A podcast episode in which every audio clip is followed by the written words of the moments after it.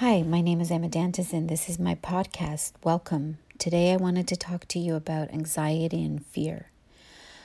Anxiety and fear, and how to understand the downward spiral that can happen very quickly, but how we also can um, get ourselves out of it. Anxiety is caused by an out of control thought pattern. We all know that. And I'm no stranger to anxiety. Just a couple of weeks ago, I had an anxiety attack after I found out I would be climbing Everest on the Nepal side because of the coronavirus outbreak and the borders being closed in China. My climbing company and the rest of my team agreed we would not risk the borders to be closed in April, so we switched our plan to climb the south side. Now, this would mean I would have to go through the Khumbu Ice Fall. Have you seen the pictures of climbers walking over the ladders? Or of climbers falling off the ladders? The ladders are set over crevasses, and as we all know, crevasses can give way in at any time. For over 24 hours, I went into a dark space. I imagined myself falling into the abyss. Anxiety can settle over our mind like a severe thunderstorm spewing thunderclouds, and casting lightning bolts. Life feels like an airplane in a tailspin. Your chest is tight and breathing can be difficult.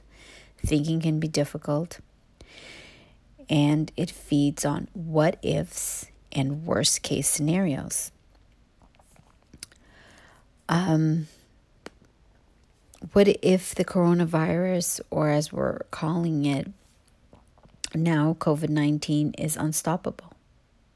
What if this now labeled pandemic takes over? What if we are quarantined for weeks? The economy is sliding into a bear market. We'll lose our health, our job, our businesses. See what I'm talking about? Down, down, down. So stop. Don't give in to this thought pattern. It's a rabbit hole. Don't get catastrophize. I don't know if that's a word, but I'm using it. don't catastrophize your way into quicksand. Take a deep breath and then do what I did with my Everest climb. Pray about it. Jesus has your back. At the first hint of an anxious thought, say out loud, I can do this. I can survive this. Jesus has my back. Identify what you're really worried about. Generalities are not permitted. None of this. I'm worried or I'm scared. Actually, get specific and start saying, Okay, Jesus, you know I'm scared of heights, and the hole underneath the ladder will be hard for me. I'm afraid of getting my crampons stuck on the ladder and falling off the ladder into the crevasse. So, and today I say, I'm worried about keeping my business and how I can keep all my employees working and being able to pay them during this crisis. You will be surprised how specificity, and I, again, I don't know if this is another word, I, I usually make up words, but how being specific actually disarms anxiety. Then do a reality check. For Everest, I started thinking I have been training a lot. I'm stronger than I have ever been. I have climbed seven other mountains. I'm good walking on and climbing on crampons. I feel comfortable with them in, in my boots. I have trained on crevasse rescue, and I will be roped in with my team. And I need to trust my team that if I do fall, they're there to uh, brace me and and stop the fall with COVID 19, I started thinking, is this a legitimate concern? Answer yes. But I'm not the only business with this issue. And if I have to lay off employees, I can call them back as soon as things calm down, just like any other business. By doing this reality check, it allows to visualize steps and doing one step at a time. Resisting the urge to try and solve everything immediately is a necessity. And believe me, I always try and resolve everything immediately. I've learned to um, take one step at a time a little bit more often. For example, with Everest, it made me feel better to ramp up my training. And that is what I did. I started training twice a day and putting more time carrying my 50 pound backpack. It made me feel better. It was a step I could take.